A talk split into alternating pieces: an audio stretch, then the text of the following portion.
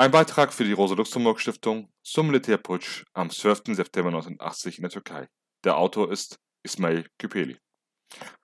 Am 12. September 1980 putschten die Militärs in der Türkei und Zehntausende wurden Opfer der darauf folgenden gewaltsamen Repressionswelle gegen Linke und Oppositionelle. Die Folgen von Putsch und Diktatur prägen die Türkei bis heute und haben auch die deutsch-türkischen und deutsch-kurdischen Communities in Deutschland entscheidend verändert.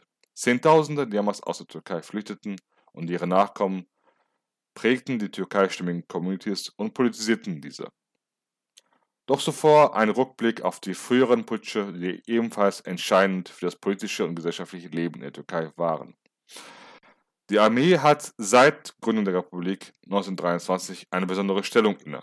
Nicht zuletzt, weil ohne ihre militärischen Erfolge diese Republik so gar nicht entstanden wäre. Zudem wurde die Republik bis 1950 von Generälen aus der Zeit des sogenannten türkischen Befreiungskrieges beherrscht, zuerst von Mustafa Kemal und so danach von Ismet İnönü. Nach dem Zweiten Weltkrieg etablierte sich ein Mehrparteiensystem. Die Staatspartei Cumhuriyet Halk Partisi, Republikanische Volkspartei, unter İnönü verlor die ersten Mehrparteienwahlen 1950 gegen die moderat-islamische und konservative Demokratpartei, Party, Demokratische Partei und wurde Oppositionspartei. Die Regierung der Demokratischen Partei führte das Land einige Jahre recht erfolgreich und sorgte für ein gewisses ökonomisches Wachstum. Die Bevölkerung war zunächst mit dieser Regierung zufrieden und störte sich auch nicht daran, dass die Demokratische Partei eine stärker islamische Politik verfolgte. So erklang etwa der Gebetsruf nicht mehr auf Türkisch, wie unter Mustafa Kemal verordnet, sondern entsprechend der islamischen Tradition auf Arabisch. Ab Mitte der 1950er Jahre brach das ökonomische Wachstum jedoch zusammen und die Unzufriedenheit der Bevölkerung wuchs. So kam es zu Massenprotesten. Darauf reagierte die Regierung mit einer stärker autoritären Kurs.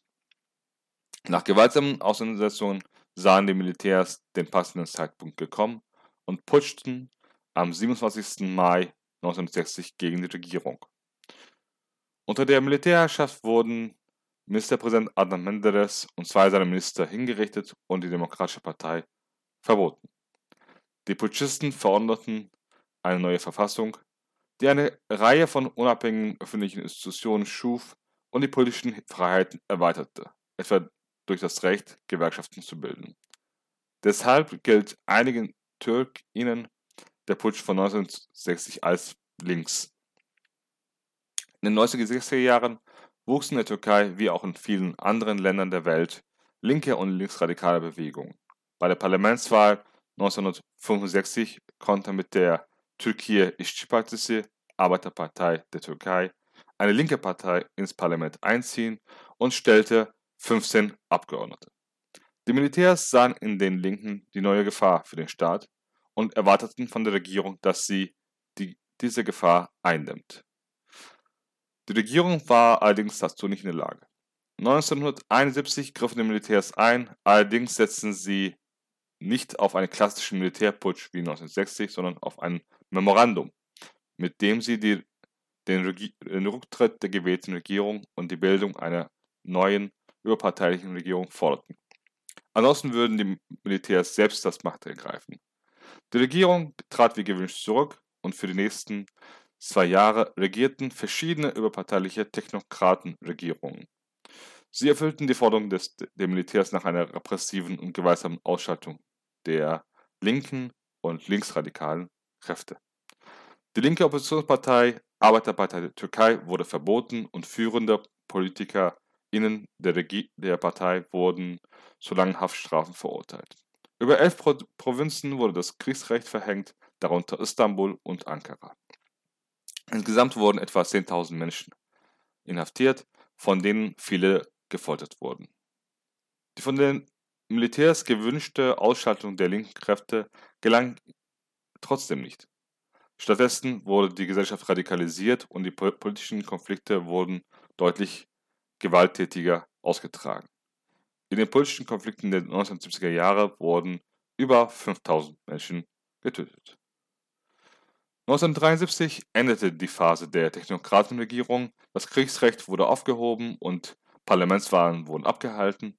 In den folgenden Jahren bis zum Militärputsch 1980 erlebte die Türkei zahlreiche kurzlebige Koalitionsregierungen, die allesamt die politische Krise und die Gewaltkonflikte nicht lösen konnten. Nachdem die Militärs 1960 die Staatsmacht lediglich für ein Jahr übernommen und 1971 formell gar keine Machtübernahme vollzogen hatten, gingen sie 1980 über das bisherige deutlich hinaus. Die Regierung wurde abgesetzt, alle Parteien wurden verboten, führende PolitikerInnen wurden, erhielten lange Betätigungsverbote. Insgesamt wurden über 56.000 Menschen festgenommen, von denen Tausende gefoltert wurden. Über 170 Menschen starben durch die Folterung. 517 Menschen wurden zum Tode verurteilt und 50 Mal wurde die Todesstrafe vollstreckt. Der linke Gewerkschaftsbund DISK war eine von über 23.500 Vereinigungen, die nach dem Militärputsch verboten wurden. Die Militärs setzten eine neue Verfassung durch, die dem von ihnen kontrollierten Nationalen Sicherheitsrat weitgehende Kompetenzen in Außen- und Sicherheitspolitik gewährte. 1983 wurden Parlamentswahlen abgehalten, bei denen die liberal-konservative Anavatan Partisi Mutterlandspartei siegte und die Regierungsmacht erlangte. Das Land war durch den Putsch scheinbar in eine Friedhofsruhe versetzt. Allerdings begann 1984 die Arbeiterpartei PKK den bewaffneten Kampf gegen den türkischen Staat. Die Türkei war nicht in der Lage, die PKK militärisch auszuschalten und es, lang, es begann ein langer Krieg. Bis zum Teilrückzug der PKK-KämpferInnen aus der Türkei 1999 wurden etwa 37.000 Menschen in diesem Konflikt getötet, darunter Tausende von ZivilistInnen. Die militärischen Misserfolge im Kampf gegen die PKK und die Unfähigkeit, die militärische Krisen zu lösen, brachten ab Ende der 19, ab 1980er Jahre die Regierung reihenweise zu Fall. Die Folgen des Putsches, die Repressionsfälle und schließlich des Krieges in den kurdischen Gebieten führten dazu, dass Zehntausende aus der Türkei flohen und Hunderttausende wurden zu Binnenvertrieben gemacht. Dabei war und ist Deutschland eines der Hauptzielländer für die Geflüchteten aus der Türkei. Die Ankunft der linken Geflüchteten in Deutschland politisierte die türkischen und kurdischen Communities weiter.